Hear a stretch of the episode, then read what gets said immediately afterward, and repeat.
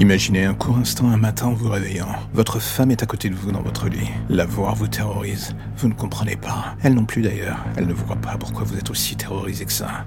Ça se lit sur son visage. Elle tente de vous embrasser. Vous la repoussez violemment. Comme si c'était un monstre. Le tout avant de fuir de votre domicile comme un malpropre. Dans la rue, les gens vous regardent bizarrement. Quelque chose cloche dans l'atmosphère. Vous voudriez croire que vous êtes en train de rêver, mais non. Tout est bien trop réel, trop étrangement parfait pour être une simple création de votre cerveau.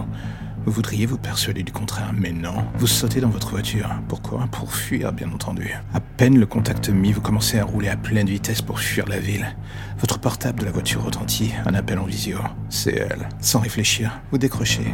Certain que son visage s'effacera, que tout ne sera qu'un cauchemar de plus, que vous allez vous réveiller. Mais non, elle est bien là. Mais il y a un détail qui change. Son visage n'est plus empli de bienveillance. Il y a quelque chose de presque menaçant dans son regard. Elle vous demande où vous allez et se met soudain à rire en disant que vous êtes si prévisible. Vous raccrochez sans comprendre. Le paysage d'un coup se fait de plus en plus bizarre. Vous sortez de la ville, vous roulez encore et encore. Et pendant tout le trajet, elle vous harcèle de textos aussi bien passif-agressif que profondément malsain. Il faut vous rendre à l'évidence. Vous ne comprenez absolument plus rien de ce qui se passe. Et cela vous met dans tous vos états. Les heures passent, vous arrivez enfin forêt. Il fait nuit. Une lampe torche à la main, vous partez dans les bois. Dans votre poche, le téléphone ne cesse de sonner. C'est elle encore et toujours.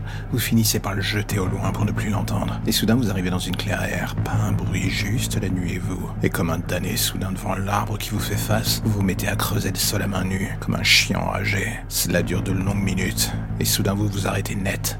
Vous êtes devant une main, vous continuez, un corps se dessine. C'est bien celui de votre femme. Elle est toujours là à l'endroit où vous l'avez enterrée hier. Mais alors qui est celle qui vous harcèle? Un bruit retentit derrière vous. À peine le temps de vous retourner que quelqu'un vous frappe à la tête. Le choc est violent, vous êtes KO immédiatement. Quand vous rouvrez les yeux, vous êtes dans le trou avec le cadavre de votre femme. Et celle qui est au-dessus de vous en vous regardant avec le sourire le plus malsain du monde, c'est justement votre femme. Elle éclate de rire en disant cette simple phrase. Ça se termine toujours au même endroit. Vous n'avez pas le temps de comprendre ce qu'elle veut dire. Qu'elle sort un pistolet et vous met immédiatement une balle dans la D'un coup, vous vous réveillez en hurlant dans votre lit. Votre rythme cardiaque est en pagaille. Vous avez du mal à reprendre votre calme et soudain une voix retentit dans votre dos. Vous êtes pris de panique en l'entendant et surtout en sentant la main qui vous caresse le dos. Vous voyez alors dans le miroir en face de vous le reflet de votre femme vous enlaçant et venant vous dire lentement à l'oreille À la vie et à la mort, mon amour.